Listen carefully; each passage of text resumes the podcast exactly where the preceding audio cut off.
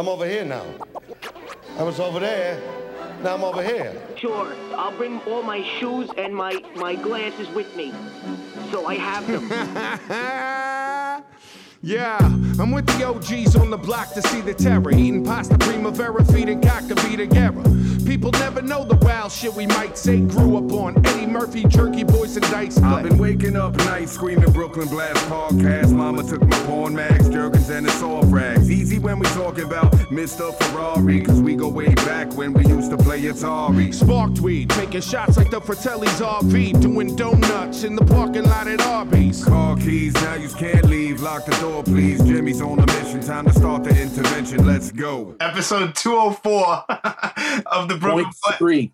Yes, of the Brooklyn Blast Furnace podcast. Craig Locicero, Forbidden, Man-Made Gods, Spiral Arms, Demonica, and the newest project, Dress the Dead. Correct? Did I did I miss anything?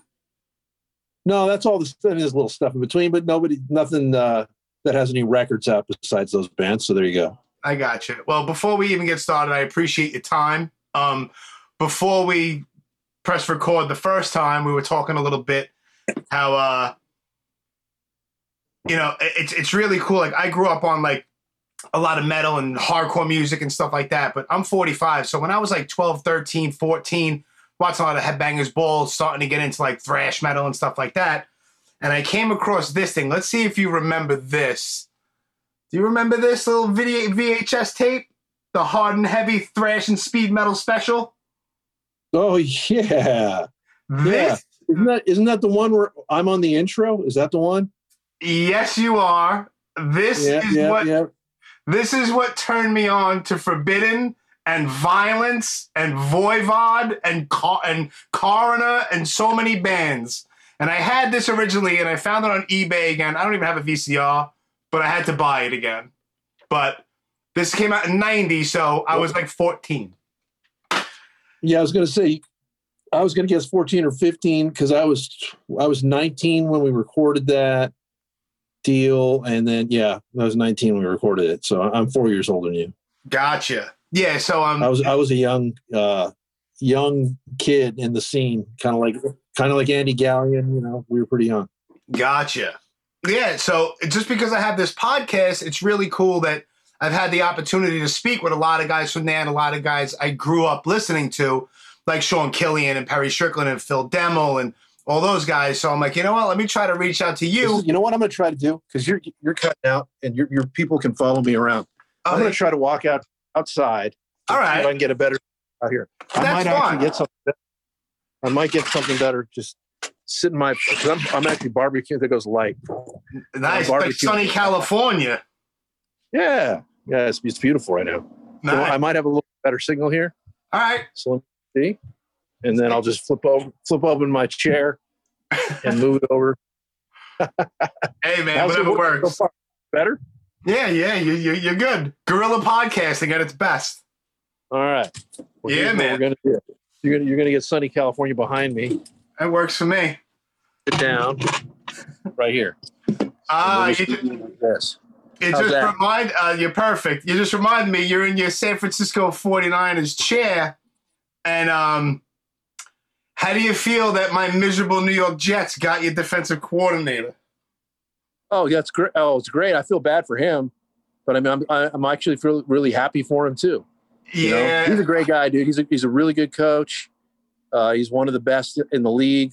I know. Um, he's he he got better as he went along. He didn't come out like he didn't have talent, so Right. it, it takes a while to get the talent. And then this year, all, all our talent was on the on the bench. You know, they were on IR, and he still managed to make us a top five defense. So if that doesn't tell you how good he can be, I don't know what can because that, but then he's good. he's gonna come to my Jets and he's gonna shit all over the place with that miserable team. I'm a miserable diehard Jets fan. It's terrible. Uh, uh, you know, well, I feel like if anyone can make that team better, if he delegates properly and hires the right coaches, which he did hire McDaniel's as your uh, offensive coordinator, within two years, if if I don't know if you're to stick with Sam Darnold or not, but uh, I Mm. think he should be a much much better team. I, I I like Sam Darnold, dude. He just had crappy coaching, you know. Yeah. Oh, it's it's it's. Oh, listen, I'm I'm a. I mean, obviously, we'll we'll get past the sports, but I, I'm a diehard. Well, I was a lot more into the Yankees and stuff like that, but I'm a diehard Yankee fan. So I've been through like the glory. You know what I mean? I've had all the ups and downs with that team, and I wasn't even born when the Jets won that Super Bowl.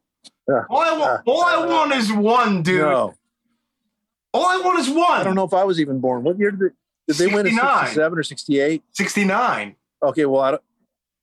Well, I was the 69 season in 70 was the game, or 60 or 70 or 68 season 69 was the game. 60, I wasn't born yet. 68 born. season, 69 game. Yeah, I was. All I want is Uh, one.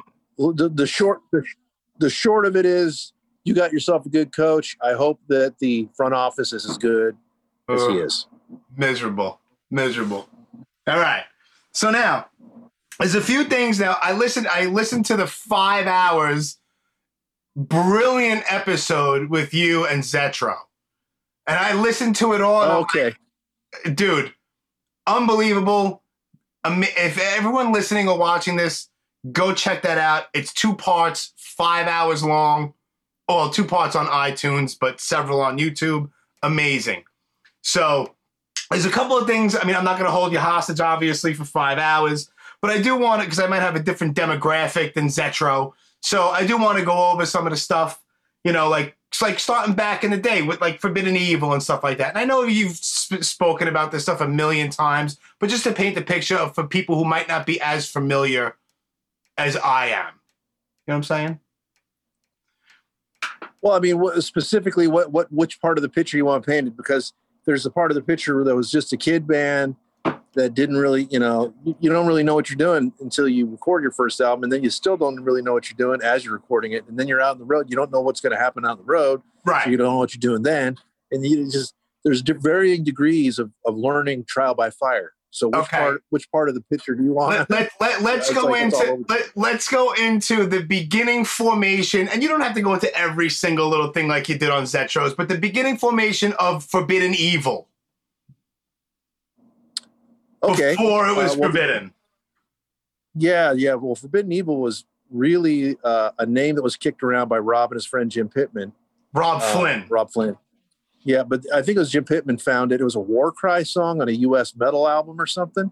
I think it was something like that. And it was a name they were kicking around, but they didn't really stick with it. And uh, they were called a lot of things like Inquisitor. Uh, we had stupid names. Well, when I finally joined the band, it, it was like, no, we don't want to be Forbidden Evil. We're gonna.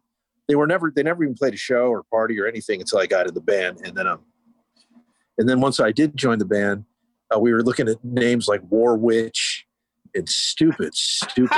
like you know, the stuff you know, the stuff the kids come up with. I love all of that old shit I love all of those old cheesy trying to be extra brutal names when you were a kid I love that shit Well, we did. I mean, we went with Forbidden Evil. You know, they they found Russ in an ad, and when they found Russ and uh, invited me over to their one of their first practices, Russ and I hit it off right away.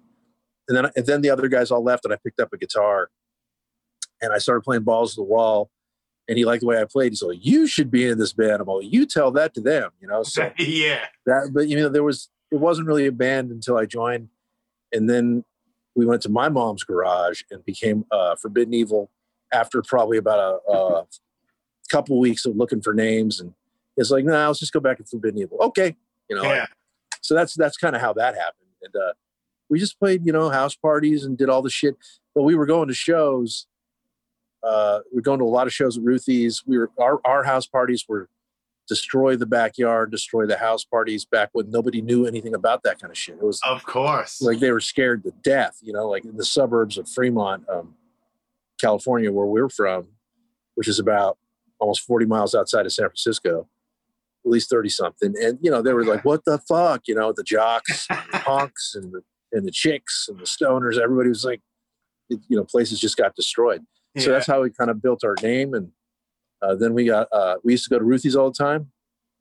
And was I- Were I- you like? Was that like that was like your local spot where you used to play? Probably played the most as a younger band. once we got into Ruthie's, we we saw many shows there. I went to go see Exodus there, Death Angel there, Legacy there, uh, saw Vio-lence play their first couple shows there, and uh, and then I, I got to know the owner of the place. Well, I'm not the owner, the the booking agent, the guy who's the guy who's in the, the ticket office. You know, Yeah, the Wes Robinson, very famous uh, black gentleman. Um, really loved the camaraderie of the kids, the competition of the kids. The to him, he looked at music like this thrash metal stuff like it was it was like 1980s jazz because it was so out of control. Sure. But, you know, from, from his ear, it was like this stuff's out of control. It's like you know, he saw it as like Coltrane or or you know somebody crazy. So um, yeah, so we we hit it off, and then he offered us the show. Him and I hit it off. Nobody else really went and talked to him, and uh, he offered us the first show with Metal Church on January thirtieth, nineteen eighty five. wow. And yeah, I wasn't even sixteen. I don't. Maybe I just turned sixteen. Actually, it was it was sixteen at that point. Now, were Yeah, you self-taught? Because I'm not going to blow smoke up your ass, but you're an incredible guitarist, and even at that age, even even those early demos and the first record and stuff, like you're a sick guitar player. Are you like self-taught at all? Did you just like pick it up and just like a natural? Well, I mean, I'm always the guy. Yeah, I'm I'm really self-taught. I've I've, I've learned from the guys I played with because Rob was uh, self-taught as well, but he took a few lessons, I think. And then Rob was really good, and he, you know, he was more advanced than people knew he was. When he joined Vio-lence, he kind of, he literally kind of just,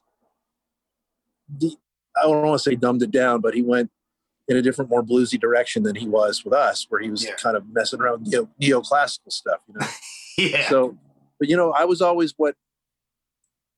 I mean, I'll just I'll just say it how it is. I was always the lesser lead player, but the guy who wrote the music, and that's always you know when Rob was both when he was in the band, but he was 17 and I was 15, and then he was 18. uh, You know what I mean? So he's two Yeah, years yeah, older. Yeah. And then once we got Glenn in the band, I was writing most of the stuff, and um, Glenn was just a shredder that played not just a shredder, an incredible shredder who played in like glam bands. He, he had no knowledge of thrash metal at all when he first joined us. It- Really? he heard of Metallica. That was it. yeah. So it was a, it was a huge challenge for him, and he stepped up and and added his flair. And uh, but I'm you know I, I was more or less the glue, and I've always been the glue. And I play plenty of leads and stuff, but it, I, I never was the like the sweeper or uh, you know the shredder of cheddar or any of that stuff. I was the guy who Right. holds all together. I'm the guy who holds it together. You know, Okay. and, I, and I have no problem being that part. I'm primarily, I look at myself like I'm a better rhythm player uh, than I am lead player, and I'm a better rhythm player than most people are. You know, I- that's one thing I can do. Yeah. I do both, but you know, you know what I'm saying? Like that's I- I get it. I completely Yeah. get it. And I've heard stories about, you know, I know a, a, a decent amount about the whole Bay Area thrash scene back then. And I've heard stories about Ruthie's, and I always equiv I could be wrong, but I always equated it to being the San Francisco area version of L'Amour's here in Brooklyn. Sure. No, I mean, you know, every every area's got it, but of course, when you get to the bigger cities, they're going to get more of it, and it's going to seem more concentrated and more self-important because that's where you're from, a big city. Oh, but you know there's there's some great little cities that have incredible scenes but i mean you know you, of course you got in the you got la you got bay area you got you know uh i want to say chicago had a good scene of course new york you know uh, boston and providence had a great scene yeah. um, even milwaukee had a really good scene florida Oh, As we know, had a great course. scene. Sure. seattle had their scene and it was a good too like yeah, everybody had their had the thing There's something about that Bay Area thing for for some weird reason. Like I said, I'm I'm a born and raised Northeast guy, but there's something about that whole Bay Area thing that I was always attracted to, and I'm not sure exactly what it is. I don't know. All those bands. it, you know, people ask all the time, well, what was it? I mean, you know, was it in the water? Was it uh, definitely not the water, but it was in the air. And even back here, you know, I mean, I'm, I'm living, I've, my wife and I have lived here for 22 years, you know, and, uh, and we're living in the back where there's, there's hills behind us, which are, you know, everything around here is connected to a fault line. You know, we're all Oh, connected to fault lines. Yeah. So there's tho- those those there's maybe it's earthquakes, you know, like uh it's just Do something about them? the Bay Area. Do you feel them? Oh, I felt dude, I was I was there for Loma Prieta, which was that 89? That was yeah, 89. That was insane. That was before we recorded uh Twisted into Form. That was just a few months before we went in to do that. And that was a motherfucker. I we all I was with Tim Calvert. And we all had fat burritos. We're hanging over my friend's house, and the ground started shaking so hard. We're like, "Let's go outside. Let's get out of the house." We did. We watched the whole street shake like like, was like No water. shit. We was doing this, and then yeah, he had this old Impala called La Bamba. I'm all, "Essay, look at your La Bamba," you know, like yeah. you know, it was crazy. Then we were really stupid. And Got up on the roof for round two and waited around for more. Like, Uh, oh, of "It's a course. We, cooler up here. you do stupid shit when you're a kid. I, I would have did the same shit, of course. We did a lot of stupid shit. Yeah, yeah, me too. Big time. So cool. So, so you get your foot into Ruthie's in, you start playing, and then, I mean, eventually you get. didn't take long, man. You know, it didn't take long. Um, once Rob uh, joined Vio-lence, because we did a demo with Rob, and then you know, there's a lot, all kinds of little funny stories about that, but we don't have time for all that. But let's just fast forward to he joined Vio-lence. We searched for guitar players. I knew Glenn from high school. Uh, he was called Ace back then, and he used to break dance. He was actually the best break dancer at our school by far. Really? He was, he was just as good at breaking as he was at guitar. okay. Yes, it's crazy. Like people are really, yeah. He had big, he had like the, like the spiky pompadour with the, the hair that went down. Like Oh, really? Yeah, he looked. Cool. He was a pretty cool dude in school, but I never thought I'd play in a band with him. I was like, that dude's sick. I heard he plays Van Halen and Dokken, you know, like. But when, once we got him in the band, there was an obvious chemistry because it was that extra shred, you know, and um, so that really helped set us off. We got better gigs. We played gigs with Rob, like that Metal Church gig was with Rob. We did a bunch of uh, bunch of Ruthie shows with Rob. The last show we did with Rob actually was in the end of eighty, maybe October of eighty six, and we played the Scottish Rites Temple, which is a big place in Oakland with Suicidal Tendencies, Oof. Legacy, Lääz Rockit, and Stone Vengeance. Wow. And we, and we opened. We opened. And then uh, Rob was gone a few weeks after that. And, you know, that's when Glenn came in like a few weeks after that. What a crazy say- fucking lineup, man. That's awesome. Yeah, well, it was it was great. It was great. Suicidal was so killer. And then my wife is actually uh, Mike Muir's cousin, which is really funny because uh, not many people know that, but he's like family. We see his dad more than we ever see Mike. But great, great people. You know, Yeah. awesome. I, Mike, I, Mike met, I, I met Mike one time. It was actually my introduction into like hardcore music. I've told this a million times, but I don't care. I've never told it to you. I went to L'Amour's. I went to L'Amour's, and um, it was the lineup was White Zombie before the Geffen records and all that. It was like the Make Them Die Slowly record. They looked like a bunch of homeless people. They were very noisy. They were not big at all. They weren't. They weren't good. You listen to those old White Zombie things. It- It's They're amazing they so- squeeze squeeze something out of that. You know, They're so bad, but I like them because of what they are. They look cool. They look. You know, it was a, it was a vibe. Yeah. And then it was a big, I don't know if you ever heard of Leeway. Oh yeah, fuck, dude. Hell yeah. Dude, Eddie uh, Eddie's like a good friend of mine. It's like it's crazy. So, and then it was suicidal. But I went there to see suicidal, and I had heard of Leeway. But once they came on, they were a very crossover band. But that L'Amour's exploded, and I'm like, Yeah. what the fuck do we have? here? Leeway was like you know the pre Madball and, and Oh, yeah. Sick of It All and all those. Yeah. those are all great bands. Yeah, Crumbsuckers were a great one. unbelievable. Yeah. yeah. So, so that's that so that I met Mike Muir outside of L'Amour's, and he was. I mean, this is a long. This is like 1990. Sweetheart of a guy that I remember. I remember there was just like no ego about him because I'm, you know, before that I'm listening to like, like some like hair metal bands because my sister was into Motley Crue and all the stadium stuff. You know what I mean? So there's just like Mike Muir just chilling outside of L'Amour's. Hey, what's up, man? Like a regular guy. So that made me, I don't know, respect him more and just he's like a regular guy with no He is a regular. He is a regular guy. And I wanna get him on his here, but Family, no his family's amazing. His family's awesome.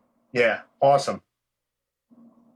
All right, so all right, so you you go into the studio, and yeah. Well.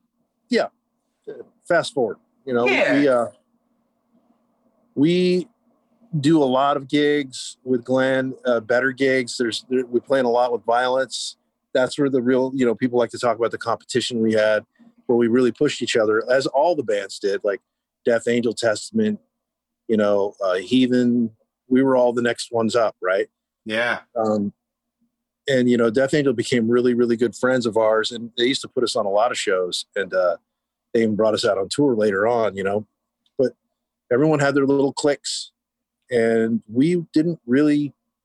Well, looking back on it now, I'm kind of proud that we didn't really fit in because of Russ, and we were even more melodic, and we had, you know, we were a very different You everybody are. was different, but we were really different, you know. Yeah. And so th- that's kind of what set us apart and got us into all the record labels. Once- we got Debbie Abono to manage us, which is our, there would have probably been not as many deals on the table if Debbie hadn't come and come in and put us under her wing and introduced us to all the biggest people in the industry. You know, um, People don't realize how instrumental Debbie was. oh, she was huge. She was, She huge. fucking huge. Uh, and I know yeah. Sean, I- when I had Sean on, he even said, he's like, yeah, we, we fired Debbie Abono. And after that, it was kind of like downhill from there. you know, it was kind of a stupid move. Yeah, they fired her way before we did, and and we fired her later on for you know, not the best reasons, but probably a little bit better than the, their reasons. at the time. yeah.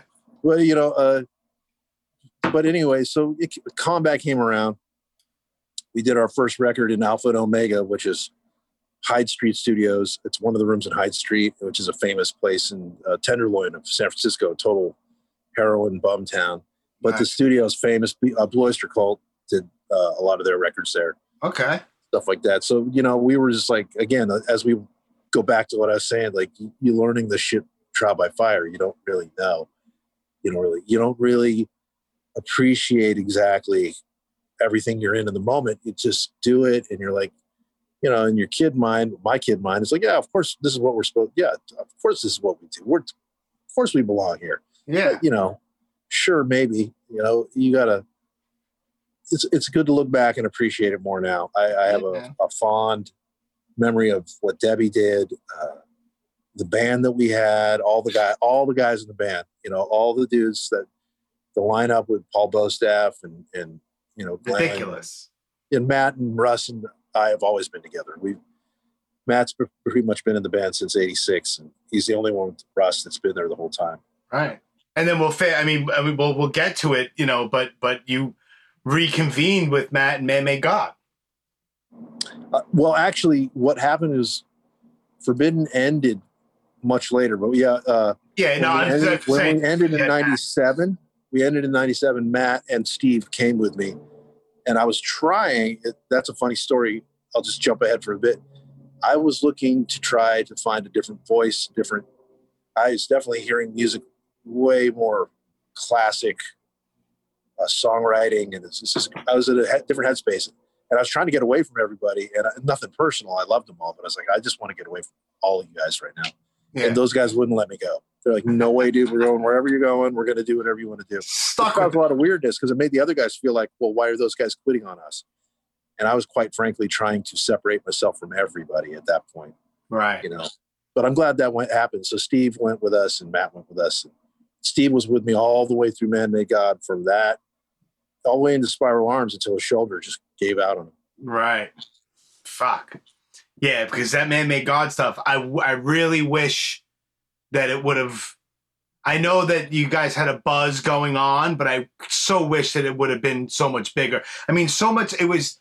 I mean, I mean, we're jumping around a little bit, and it's whatever. But But that's okay because we do only have a certain amount of time, so we can Yeah. jump. We can jump. yeah, we can jump.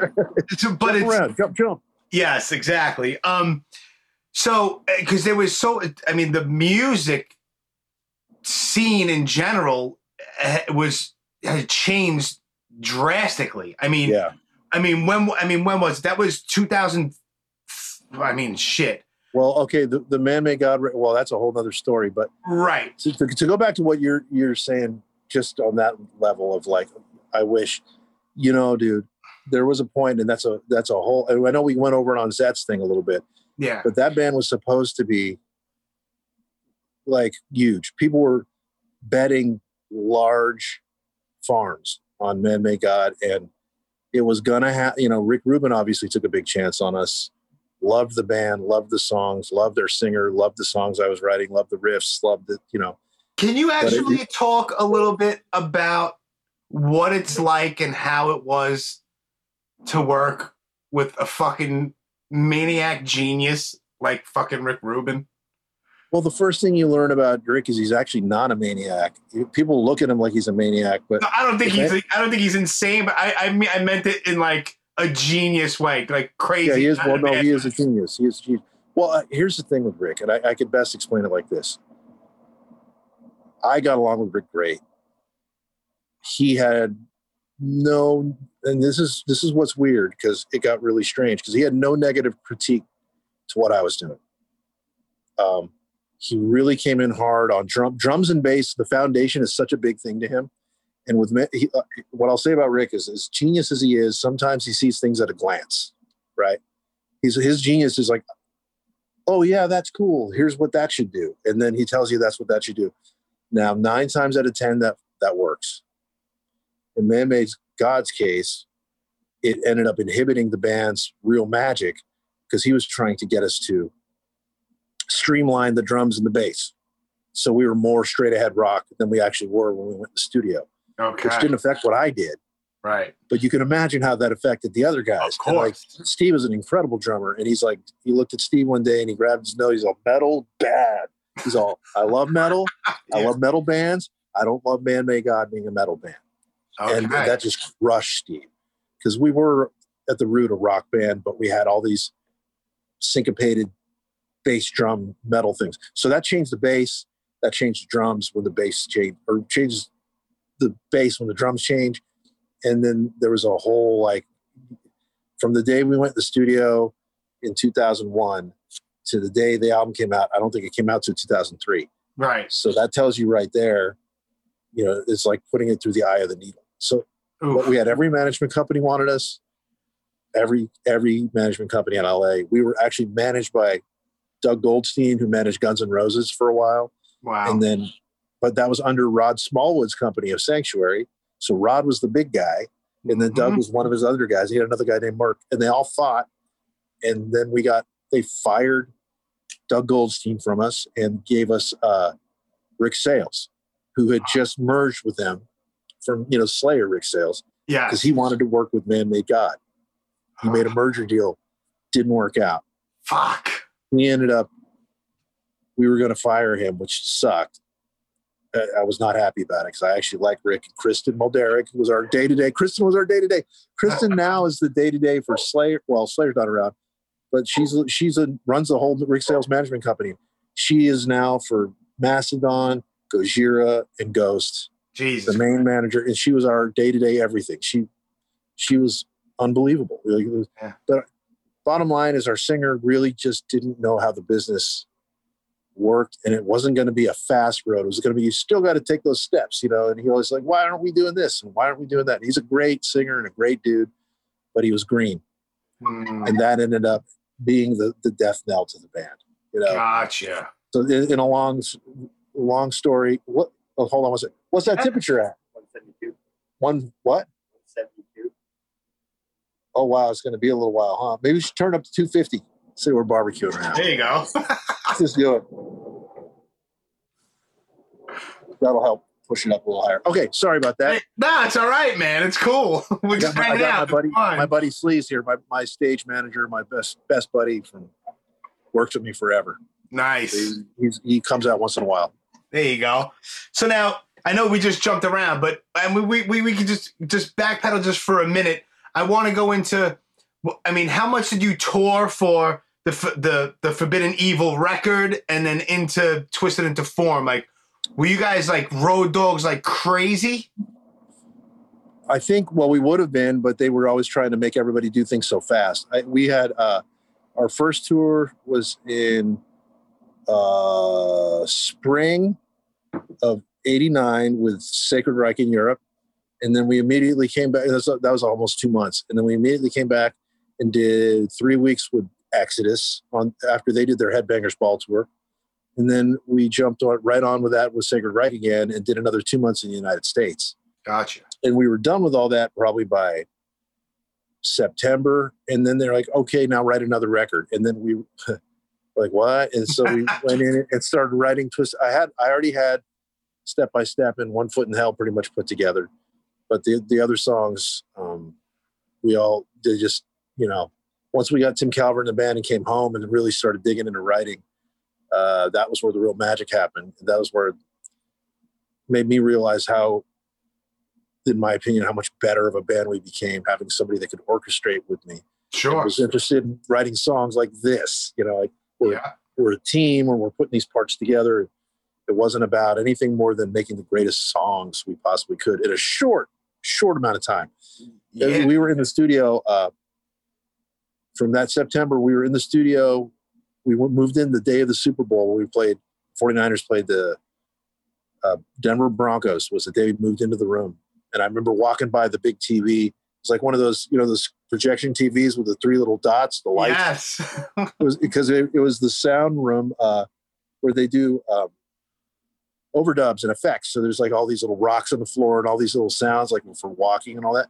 So Yeah. that was the room, and it was like one of those TVs. I just walked by to. We scored another touchdown. Scored another touchdown. Scored, like, 52 that was a fucking good day for you, man.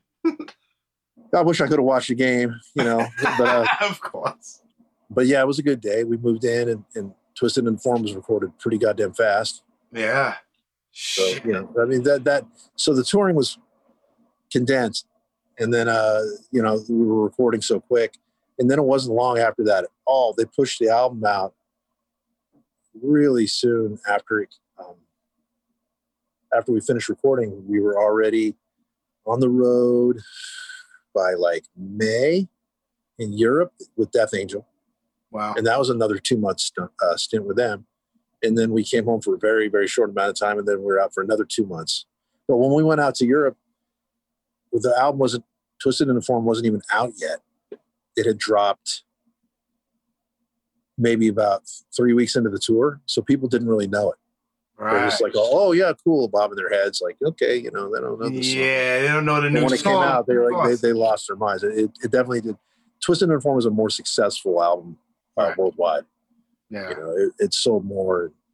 People know it a little bit more. At least they did back then. I think now, Forbidden Evil's got its own little niche. Yeah, of course. I think they. I think that those two first record have absolutely a, a cult following yeah, cult. status. And- absolutely. You said it, and, and I've never looked at Forbidden like it's any more than that. Um, we had the chance. You know, there's a thing. I'm sure you, if you watch that thing with uh, Zed, there's the part where I talk about how Rick Rubin tried to sign us uh, from as Forbidden Evil from Combat. He was trying to take us away to, to his label to Def American. Yeah. and uh, Debbie didn't even tell us. She didn't even tell us. And, Ah, uh, she was making. Sh- she thought we had our heads on. We were, we were getting big heads, and she was right. You know, we, we were getting cocky. But you know, how many managers turn an opportunity down to be bought out? right. You know, by by a, a, a mogul. yeah. so- Exactly. So, but you know that that was the sticking point. You talk about why we fired Debbie. That was the real point of of how it ended up happening because it ended up pissing a couple guys in the band off really, really a lot. And I was not yeah. I don't blame. I don't wasn't blame. I would have been I, I was like, oh, you know, we wouldn't have had Twisted into Form. It, it would have been a different.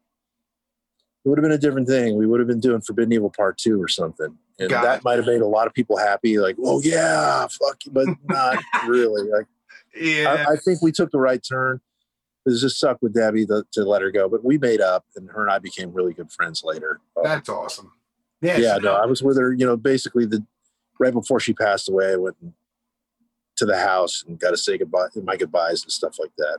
Yeah. Fuck. Oh, by the way, let me just say because you said that. Rest in peace, Marsha Zazula. Oh, I know. Yeah, Marsha. I met her a few times, and every time I met her it was with Debbie. Oh my god. Every time I met her, Marsha was with Debbie. I was that was a shock. I saw Johnny posted that. I had I had Johnny Z on not too long ago promoting his book and stuff like that, and that was like my 14 year old inner self was flipping out talking with that guy, and he sent me a book and for nothing he autographed it. Like so, we talk every once in a while. Had no idea that Marsha was sick or anything, so it just I was just like, holy shit. So Yeah, he kept it. He kept it to himself. Um, yeah, I, I'd only heard in passing, and then all of a sudden she's gone. yeah, fucking You know, shit. you let that. You know, I mean, we're getting older. Yeah, these these folks these folks uh you know these folks that were older than us that we we thought were old when we were kids oh yeah, they're either not here or you know just Yeah. getting old yeah, dude. Crazy. debbie was i remember being at her 60th birthday party 59th birthday party thinking man our manager's so old. We're not that James far Hetfield- away, Hetfield man. was there. That was he- at, uh, we had a, a yeah. James Hetfield was at that one. Hmm. No shit. Yeah. So every it seems every other day, I feel like little pieces of my childhood are all getting buried. Man, it's it's insane. You got to dig them up, man. This thing, you got to, you know, it's like Tinker Toys, dude. You got yeah. to. Tinker uh, Toys. we're we're all lucky to have memories that are good ones, and uh, Sure. and I and I look at it. I do literally at this stage of my life, with my son and my family, my you know my wife, like we're tight, we're tight, dude. And Yeah. I look at him, uh, he looks a lot like I looked, you know, and I'm like, and he's got a killer band, and there's just there's just not the opportunities for a, a, a band like there was when we were kids. You know, your Right. your chances are even less. So to really be into music and to really just want to do it because you love the music, is which he, he's in it for, and his friends, Yeah. um, you know, What's the name of I his I would band? They don't have a name yet. Okay. They don't have a name. It's, it's my bass player's uh, son plays guitar, and he's freaking killer. And he's only he's only 17. Um, Dominic's 16.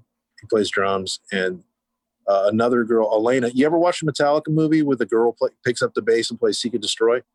I don't think so. Yeah, there's a part in the Metallica movie, uh, this, uh, some kind of monster where they have tryouts, and it's the one girl, that, her son plays bass, and she's Elena, and she's she's amazing, and her son's very talented too. So they, they haven't found a singer yet, but they're good. I mean, they are they're fucking good, and I'm I don't want to say it too loud. Uh, They're good.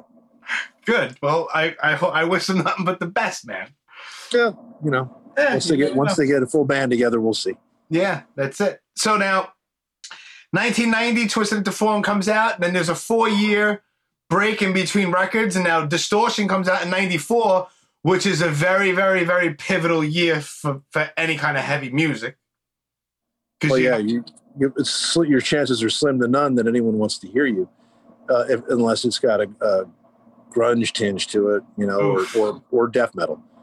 And Right. uh, yeah, Forbidden was evolving, and we were getting better, and we were definitely having more modern elements. But it was it was Forbidden from no one, you know, like you you knew it was Forbidden. yeah. So, but yeah, you know, we that album was actually in Europe got great reviews. Um, I but it- love that record. I love Yeah, that it's- record. it's a I cool- love the cool Green record. Yeah, that's a cool one too. Green Green's like our caveman record. Green's Green's like a- Green's like the the fuck you parting shot, you know. Yeah, in the, back of man. my, in the back of my mind, I knew if we weren't going to do anything with Green, that that was it.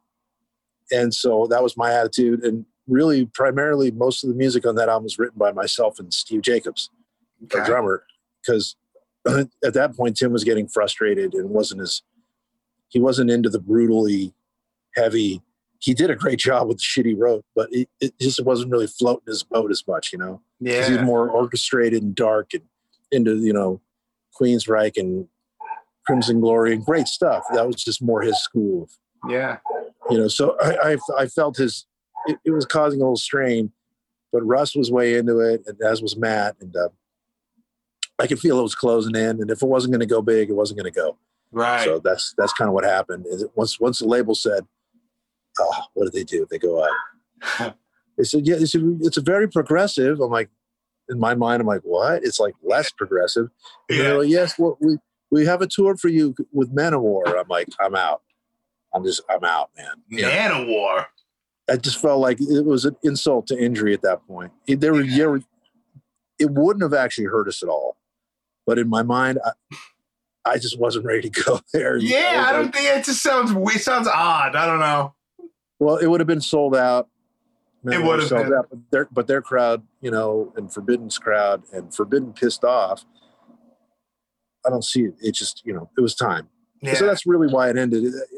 I kind of forced the hand on that. People had threatened, but I, I just said, okay, here's, you know, it's time for me to find. That's what I was going back to what I said earlier. I, I decided I wanted to start my own, my own thing and use all these feelings I have to, you know, start from scratch and just not have to worry about trying to fit into a metal crowd and not worry about Right. fitting in any. We when we started, we were very experimental, and and what Man Made God you heard is way different than what we started as, which was just really heavy. I used to tell people it was like finger painting was shit. It was about four years ahead of its time. Wow. It was just really, really heavy. It was kind of picked up where Green left off, but just maybe a little bit more melodic yeah. and, and trippy. And kind of, uh, we had a singer that was, he was a heroin addict.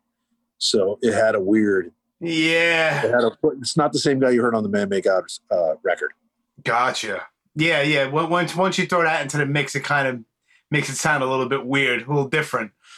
One thing, his name was Mike Sullivan, and one thing he did for me though is, uh, you know, and I'll always give him credit. He actually showed me a lot. He was a hell of an artist. Like it just he, it, the way he played, the way he looked at music was art. And uh, as a as a heroin addict, just might, you know. Yeah. So It's true you- though. It seems that way, doesn't it? Like a lot of heroin addicts, they seem very, very artsy, and they're sometimes they're they're Oh, brilliant when it comes to certain. they're shit. hard. To, they're hard to manage, dude. But Um, oh, and, well, and it was uh, my fault thinking I could change him in any way. And like, what are you Yeah. fucking thinking? So, but I will tell you that um, he said something to me. I, I had a riff one day that I thought was just the the just one of the coolest things I'd written. Like a lot of things, like, oh, this is it. You know, this is fucking amazing. You know, and he's like, yeah. I'm like, yeah, dude, it's gonna be a great song. He's all, it's all right. He's all, but you know what? There's a million great riffs after that one. Just move on. I'm like, okay. All and right, from that point on, songwriting became a lot easier for me. there you go. I, I realized if someone's going to get stuck on this, I better move on quickly because I don't want to sit around looking at each other. There you go. All right, that's a good way to So there was something I gained a lot from that guy um, in that respect. And then once Pan came along, our other singer, after uh, we had to fire poor Mike, um, he was bringing tons of uh, gravitas and blues, and it, it just seemed more like classic rock all of a sudden. It was like, well, this guy's like, uh, you know, you you know the Man Made God record. I, I felt like he's more like Lou Gramm Yeah, from For- Okay. Foreigner mixed with Robert Plant. You know, that makes a sense. bit, a little bit of Chris Cornell, but it was just all the classic gravelly voices that Yeah, you know. I could really definitely hear that. That makes sense. Sure. Yeah, this Yeah. to me. I mean, I, I, I then all of a sudden just it just got. And then I told you the story earlier. You know, everybody wanted a piece of it, and there, Mm. and I told you how that ended. Yeah. Shit. Well, then, well, then enter Spiral Arms. No, there you go. Right Yeah, to that- Spiral. Arms. Yep, right to Spiral Arms. Um, when uh, when all this stuff was starting to happen with the label, um, and in management companies, and you know, it was just extraordinary. It was almost a million dollars we were in the hole for that record uh, between recording it in Los Angeles, being there for a year and a half, uh, No shit. the tour, Yeah, dude, it was ridiculous. And Fuck. um, and then they wanted us to go right back in the studio, kind of like we Twisted into Form. Like, why don't you just start it? I'm like, we just started this cycle. I know it took them forever to come out, Yeah. but uh, but I, our singer was going through a lot of financial hardship because we there wasn't money to be made on the road, All right. you know. Um, so when he came home, he expected money to be there, and uh, yeah, we got some money. Uh, he wouldn't allow video games and uh, movies into the or TV into the the, the culture of the band because he thought that was selling out. I was like, bro, that's your meal ticket, you know. What, like to get into a video game or into a commercial or some shit? Yeah, he wouldn't. He wasn't. He wasn't down for that at the time. Later on, when we got back together and did some shows, he said, "I should have fucking done that." I'm like, yeah, Damn fucking right, you should. I always told him. I, I told him straight out too. I said, "Hey, dude, check it out. It's okay if you got a good song in a bad movie. Yeah. It's okay if it's a good song in a bad video game. If it's a bad song in a good movie, that's not okay. See what I'm Right. saying? You know, like Yeah. it's like if it's good, it's good.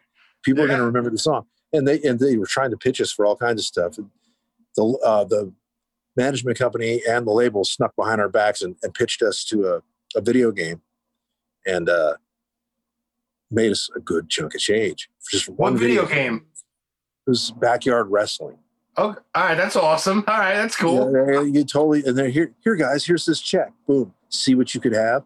And and that was like, okay, you know, I was like, there you go. Does that he he got mad about it and uh, and then I like I said, well, why don't we all take a piece of that money and put it into the bank and pay our studio rent off for X amount of time. Sure. He wasn't down for that idea. And that was my I mean, I I probably reacted too quick, but I just pulled the plug. I said, listen, dude, I cannot be in a band if we're not all. in Well, yeah. Why together? why wouldn't you take a nice chunk of change for basically almost nothing? You gotta hit and to roll it back over into the band. Devil's advocate. Uh, he was going through more financial shit. He had a, a, a girlfriend and a different lifestyle, and I love this guy, man. I all. I mean, I really. He was one of the greatest artists. Uh, was lyrical artists I've ever. I always wrote the lyrics. You know, I didn't have to with him, and um, yeah, he was something else, man. It- it- but I just, he he was also, quite frankly, becoming a prima donna. So it was a choice. Like, am I going to do this and fight my entire career with this, or am I just going to call it and start a, you know, get a new singer?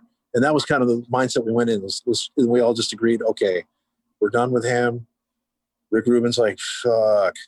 He's like, well, he's all Craig. I'll, I'll do anything with you. I'll do anything with Pan, especially together. You know, good luck finding that next singer. And I got Tim from Systematic, and uh, who was a big Man Made God fan, and I knew Tim. I was I was a Systematic fan. You know, and I thought it was going to really really uh, work immediately with the label, but they didn't like his voice in our band oh. they didn't they didn't like Man Made God with tim uh so that's why we started spiral arms gotcha. because because i like tim's voice a lot uh, Yeah. i thought i thought we were you know about to write some really great stuff it just i think and to fast forward the whole experience in the beginning of spiral arms was just very two it's like two chicks on the rebound you know like two major two major label bands you know he was signed to lars lars ulrich signed them rick rubin signed us we thought it was going to be like you know we're just going to put these two things together and, And bang, yeah. but the industry was changing again and we were writing rock and roll stuff and rock and roll stuff pure i mean real like heavy rock stuff and there wasn't really anything like that at the time it was you know it was more if it was going to be like that it was more like godsmack or something or disturbed Okay. And we weren't doing that we were like Yeah. like more zeppelin you know what i mean like Sure. so it just and then we got Contos, which was a great fit, you know, after oh, you know, Eric Kretz was in that band for a while too, from Stone Temple Pilots. Oh no yeah, shit. yeah, he played drums with us for a while, um, and he produced a ton of stuff. I didn't really talk about him, but from the early Man Made God demos um, up until the very last Spiral Arms record, Eric produced a lot of different things that we did along the way. Great producer, Wow. Yeah. really man. good. I didn't know that. That's fucking awesome. Yeah, and he played in the band for about a year. And uh, when our bass player left, STP was, was talking about getting back together. So he's like, I, you know, I got to do that. We're like, go, go, see you. Yeah. Bye. Oh, and then we got we got uh, Chris Contos, and that was great. Uh, creative, Yeah, dude. really good. But but no one really, gi- no one started to give a shit much about Spiral Arms outside of the Bay Area until we released Freedom. Gotcha. Um, and Freedom got some good spin and good pub around 2010 Okay. but I mean, there's like five years of like multitudes of amazing recordings and album quality shit and just all this stuff. yeah. And no one really, you know, it's like you just, you know, you, you I see my friends from all these bands and they'll be, what, you still with that band? I'm like, yeah, you know, there I go. Cool. Yeah. When are you gonna Yeah. play metal? You know, when are you gonna do some metal? You know, and Right. that was like people's attitudes towards Yeah, the band for a that was like 2010, and then right around the corner, basically, is the Forbidden Reunion. Yeah, well, that was in 2008. We did the Forbidden Reunion in 2008, and I had no intention of, of making that a full time thing. Uh, I, I was really into the whole Spiral Arms, uh, getting a record deal, which we did, and you know we got with SPV in Europe, and, and, you know it took a while. It was like a slow burn. Um, yeah, see, my fault. I'm think I'm thinking because Omega Wave came out in 2010. well, that, because- that's okay. why I got my. Well, shit let me let me let me lay it down. So when we went to Europe, it was a big sticking point for the guys in uh, Spiral Arms. Like, are you going to come back? Are you to you know are you going to leave? I'm like, I'm this is my band, dude. I started this band with Tim. You know, we're like the two original guys. I'm like, there's no way I'm, I'm fucking bailing. So I went to Europe and I did that tour, and I and I realized, you know, that how much. It wasn't about the audience because I knew there was always an audience. It was never about that but I realized how much fun it was for me to play those songs night after night. And then I entertained the idea of possibly coming home, and writing a riff or two, and seeing what happens. And I put that out into the ether, and that got on uh, a, a video interview, and that went home. Then everyone's freaking out. They're thinking he's never coming back. I'm like, oh man. no, that's no. I've I've worked out all this stuff since then. It's all Yeah. cool, but there was one of those moments where everyone just freaked out, and it was for nothing, you know, for Yeah. nothing. And uh, you know, but once I came home and there's a little bit of blow up, and then I started writing music. And when I started writing music, I came up with Adapt or Die and Hopenosis right off the bat. And I was like, okay, we recorded that stuff. And ironically, I recorded that stuff with Tim. I wanted Tim, the uh, singer of Spiral Arms, to produce that stuff with me so he'd know that I wasn't leaving, you know? Yeah. And he did we did good work together. We recorded Omega Wave together. Hey, Sleaze, can you plug that other plug in that's down there? Because it's the lights. Yeah, just pull. Yeah, you'll see there's another plug right there. Yeah, that's the one. Just, there you go. Sorry, I got Nah, a better light Dude, now. it's fine. It's all good. Oh, look at that! Look at that! Oh, look at that. Look like you have a nice tan now. Not really. That's what Anyway, so- like. but you know so these are the these are the things these are these are like little like oh almost oh not quite oh and a lot of people would get like really jaded and i never have i've never been jaded um, I've, I've been disappointed i've been disappointed in myself and other people i've you know i've fallen short in some of my expectations i've you know Sure. but I but I've never sold my sold myself short or uh, didn't put my best effort forth. And you know, I have a catalog that I'm really really proud of that led up to that point. Yeah, But man. once once I got a record deal and did the, the Omega Wave, I pulled in Tim as I was saying again. And we worked on that, and we had Steve uh, Smyth helping us, and Mark Mark Hernandez, who plays with me today and Dress the Dead still. That was just a massive, massive lineup. Like, it was it was about as you know short of having tim calvert it was more like that and Yeah. you know steve is more like a player like tim and very orchestrated and understands a lot of them so he was a great writing partner even though he lived in fucking london and we'd send Oh, our shit no back and forth you shit. know but Yeah. it, it, but it worked. He's a Bay Area guy. He'd come home at least you know a couple times a year, and we had him home for the entire time. Obviously, we were recording and stuff like that. So it was a, it was a great relationship, and a great record came of that. And uh, I tried to really work my stuff out so Spiral Arms could go on at the same time, and it Yeah. did for quite a few years. Actually, Spiral Arms went on longer. Forbidden did. Omega Wave in 2010 hmm after two tours of Europe. Uh, then we did, you know, all the U.S. stuff on Omega Wave. Then we're supposed to do a big European tour, and uh, that's where Forbidden kind of fell apart when we went to Chile, because Russ was just like, I, I don't really, you know, want to do Wacken. I don't know if you saw, you know, he just he approached me on the flight home from Chile after we played for ten thousand people. Why wouldn't you want to do Wacken? It's like Well, the biggest fucking festival ever. It is. We were in we were in one of the side stages. It was just like you know, four thousand people, which is fine for Wacken. It's like it's still killer. Yeah. Um, but he felt disrespected, like you know. But we turned them down twice before that, and so we finally said yes, and they finally put us in a spot. And I said, "Dude, if you if you're not going to do Wacken, uh, and we got to cancel, you know, all this other stuff, like I really can't." We already canceled the whole European tour because our drummer Mark had, had to quit like two weeks, no, one week before the tour. He had to bail because he was having uh, family problems, and we are like, "What are we going to do?" We had two, we we. Demonica and and uh, Forbidden were both on the tour. We were the headliner. We had a middle playing double duty. So he was double duty, and I can't be there. So that went by. I said, we cannot cancel another European trip, dude. It's going to fucking kill our credibility. Sure. So, you know, he said, well, I'm not going to go. So I said, well, I'm not going to make you go. And we never said we were over. We never said it was done. We just kind of like took a step back, and I uh, put all my efforts into Spiral Arms, and you know, um, Is it done now though? You think? Forbidden. Yeah. I never say never, but I, I really do never say never, and I think it'd be stupid to say never. Right. But Russ is uh, doing well in recovery now. Good. Alcohol, um, living in Arizona, totally different life. Okay. You know, Bless you. he's um he's in a different space. You know, I mean, he would love to, and he and we've talked, and we love each other, and we all helped him get him into this rehab thing. Good.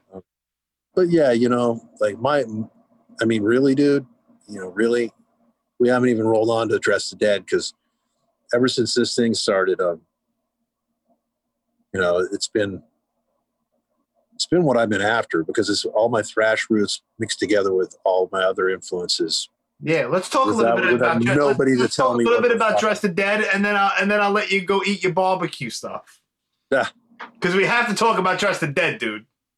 Of course. Well, I mean, that's that's that's what I'm doing, and Right. and you know, but you know, just getting back to the forbidden thing, you know, if if the right opportunity came, and Russ was up to it and felt healthy, I would get the same lineup together that we had for Omega Wave, because you know everyone's got their, you know, originally we were going to do inter, uh, all this stuff with Bostaph along for the ride, you know, and right. he he got sucked into Testament as soon as we started talking about uh, any any kind of thing. They're like, oh shit, Testament needed a drummer, so like Yeah. We need you, Paul, you, you know, to do a record now. So of course he has to take that gig. Of course. So it never worked out with him timing wise. You know, he's got this thing going on with Kerry King now. So, you know, it, it probably would never really work out with Paul. right. But yeah, I would, you know, down the road, maybe next year, a show if Russ feels up to it. But I really, dude, I really don't want to put the amount of work into that. Right. No, Like, I don't. I, I don't blame you. Maybe like a part-time thing, do a festival run. If this world gets back to whatever normal is going to be. That's where it all started. Then my life fucking flipped over, you know, like Of everyone, course. you know, everyone sucked me back in. But you know, the thing with Dress the Dead is, is like, you know, the, we're all, we're all older, seasoned, badass musicians, and Kayla's like 25 and fucking ferocious. you Yeah. know? Like literally, other than Russ, the greatest singer I've ever been in the room with. Yeah. And in a lot of ways, you know, she's got more tools. She got more more blades on the you know Swiss Army knife. She can do a lot of things, dude. Like very much like Russ. And Russ actually was funny is that's one thing. Once he heard 1969, I got a text from him when I hadn't heard from him in months, and he said, "Dude, your new band is so badass." He's like, "He's like your singer's amazing." Like, yeah. I was like, "Wow, Russ, I'm like, do you really mean that?" He's like, "Dude, I'm fucking blown away." This is all text. I'm like, That's awesome. That's great. I was I was really touched by that. I was like, yeah, right absolutely. I dude. told her she's like, really, but yeah, you know what can I tell you, dude? She's she's just uh, a force, and I've never come across anyone like her. You know, yeah. smart, independent, uh, you know, young, black, not really coming from anywhere that I, you know, I, I don't know. I mean, how, how do these things all line up like that? But she found us. She was turned on to us once Peter Dolving left because my uh, my original idea was to have Peter from the Haunted in the band, Okay. and that went really well until all of a sudden Peter's like, I can't, and it and it just shocked the shit out of us because we were talking about things the day before, like coming out and doing stuff. yeah. But basically, he had anxiety about being committed to a band and the physical exertions, and I didn't. I don't now. I don't blame him at all. I'm glad he did it then. I'm glad he did it then instead of on the road. Yeah. But, you know, Peter Peter's a real artist, and when he's feeling pressure and tortured, you'll know. Yeah, and Yeah. so I appreciated that he did that, but it took us nine months for Kayla to pop out of the woodwork, and I get a text from this girl, and it's like, "Hey, I'm Kayla from Witch Mountain. I hear you need a singer." And a, she was nervous to talk to us. She's she knew for a couple months. Huh. luck, lucky for us, we couldn't find anybody that was great. Just really good. We found a, actually we've, there was some great singers, just not great with us. Right. And uh, yeah, I was like, as soon as I got that text, I'm like, yeah, we got, yeah, you can check it out. You know, Yeah, man. two days later, she's sending us stuff, uh, and it sounded fucking phenomenal. And then, uh, not even three days later after that, she was in the Bay Area from Oregon, where she lives, in the room with us. And as soon as she started singing, I just looked at everybody and I'm like, that's it. That's it. You just Yeah. know. You just know. That's what, she was exactly what you were looking for without even realizing it. That's awesome. Three years ago today, she played her first show when we played Killian on Command. No two years shit. ago today. And I and I told those guys when this thing started, I'm like, do not think about moving quickly. I'm like, forget it. Because it's just gonna after what happened with Peter, I'm like, let's just fucking write, take our time. And then then we, you know, it ended up working out. Yeah. It ended up all working out. Now we got a great attorney, we got a great situation with Blood Blast because now we can move anywhere we want to when this whole thing's up. Right. So I think somehow, some weird fucking way, it all worked out better than I thought it would Yeah. at any old point. cliche line, man. Things always happen for a reason, and sometimes it's true.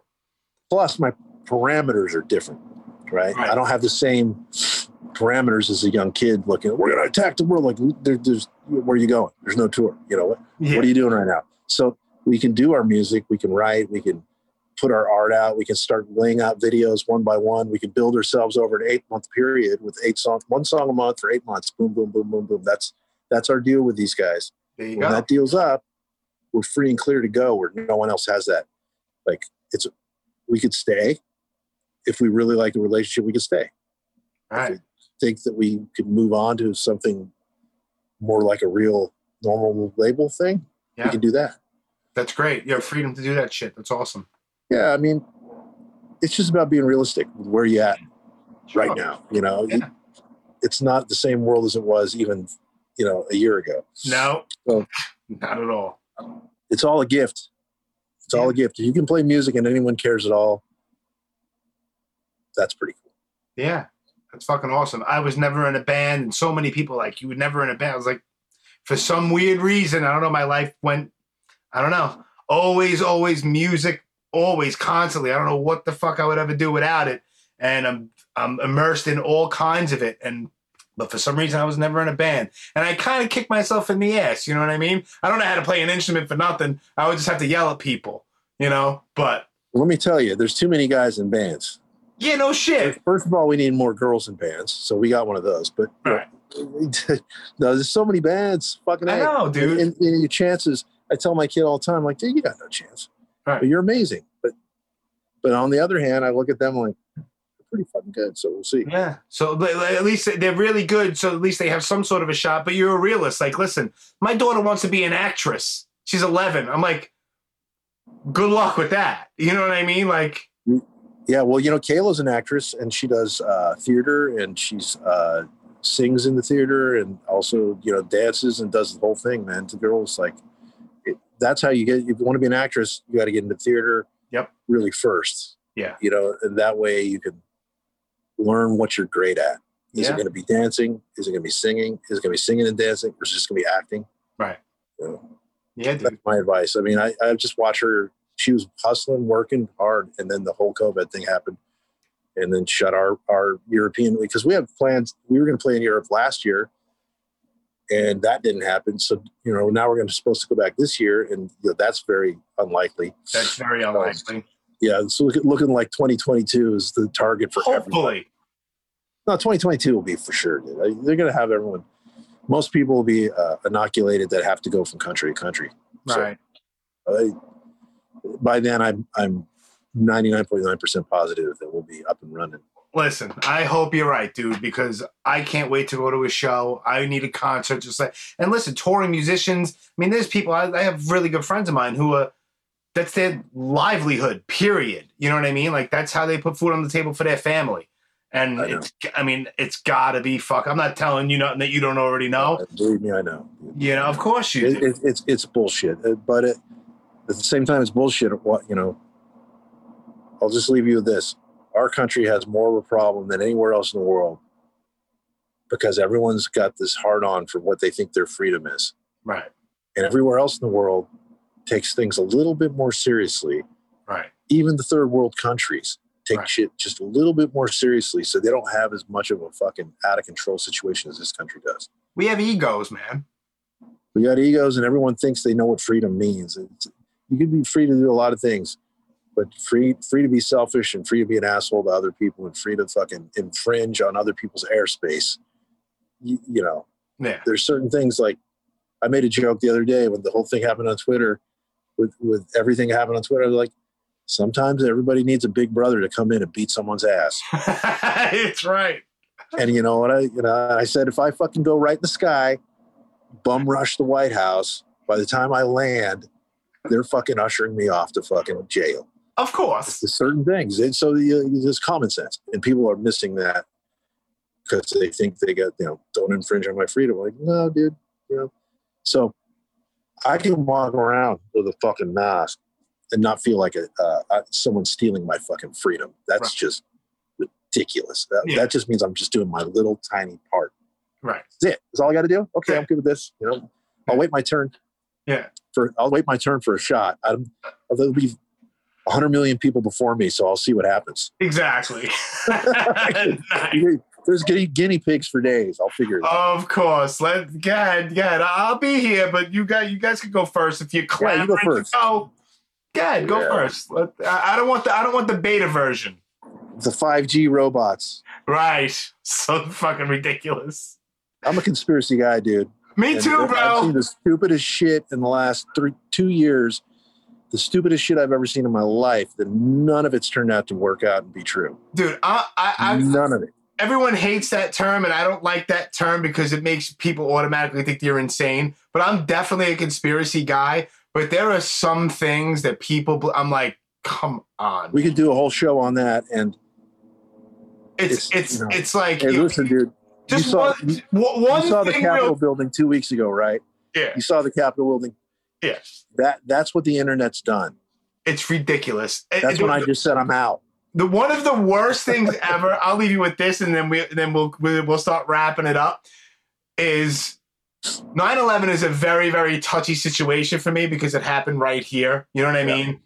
And for someone to tell me or be adamant or want to fucking argue back and forth and tell me that there weren't even planes, you're insane.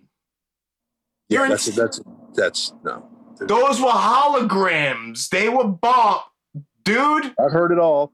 I've heard it all, and I've entertained a few of the ideas along the way. I don't know. You know, the 9/11 is one of those ones. I, regard my whole thing with 9/11 is I don't know what it was.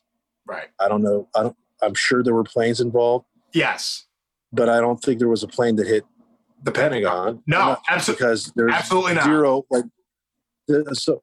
But you know, and then on top of that, I would just leave it at none of that happens without cooperation from our own airspace. Of course not. None of that happens without cooperation from our own airspace. None. They shut. They, it was a shutdown day for war games anyway. So I, that's where I leave it. I'm like, Right. okay. Operation Global Guardian. I know nothing else. I know Right. Nothing else. Me Just common sense is where I stop. Yeah, yeah, we're Listen, right I got to run that. anyway. I got, I got to run. Um, All I got people waiting for me here. Your social But- media stuff, real quick. You're on Instagram, your personal one, uh, Craig Locicero on Instagram. Is there a forbidden Instagram? There isn't. I was just thinking yesterday. I'm like, I can't believe there isn't because it would probably get really big, really fast. Yes. You should I, I got to figure out how to add a third because I I'm, I run the Dress the Dead page with uh, with the band, so I got to figure out can I add three. I got to. You I can. can add three. I'll, I have I'll add three. one next week if I could do it. I can have three. All right. Well, then I will make a forbidden page like next week. Awesome. And it's Dress the Dead on Facebook, Instagram, and Twitter, right? And also, we have a YouTube channel. Yes, Okay. a lot of shit's going to be on the YouTube channel, and, and we're also doing the uh, Patreon too, which is going to be a lot more cool stuff on Patreon. Like That's way more stuff awesome. on Patreon. That's awesome. And last That's but not probably where you're going to get to know the band the best during all this bullshit.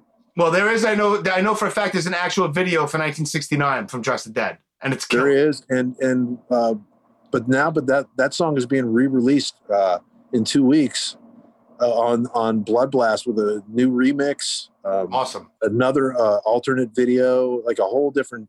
And the in the video for Knives Out comes out uh, this week. Sick. So we're we're we're going to be putting out videos like every month, like all kinds of new stuff every single month. That's awesome, dude. Yeah, Yeah. I mean, shit, we're we're we're doing it. I wish you guys nothing but the best. The band fucking rules. And last thing, um, this video, I just put this up raw on YouTube like this, but the audio version that goes everywhere, iTunes, Spotify, everywhere. I put my little intro on it, and I want to ask you to pick a forbidden song and a Dress the Dead song for me to tack on to the end of the episode. Sure. Um, why don't we do? Uh, what what gives people something a little different from Forbidden? And why don't you uh, give them hypnotized by the rhythm with the intro and everything Okay. uh, from Forbidden? Like, get, Okay. fuck all that shit. You know, like that's out distortion, and um, because I think that that intro says a lot about where we are still today. Okay. And uh, for Dress the Dead, yeah, definitely, definitely do Knives Out. Knives out. There it Yeah, is. They, they both they both speak volumes about where we are right now. Awesome, dude. Dude, once again, thank you so much for your time, the music, and everything.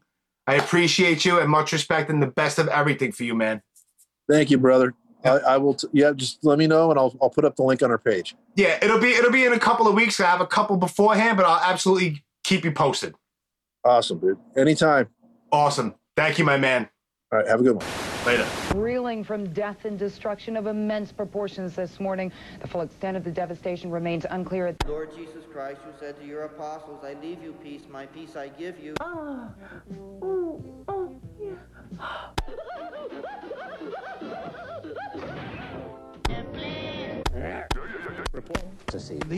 What the hell is going on here? Laughing,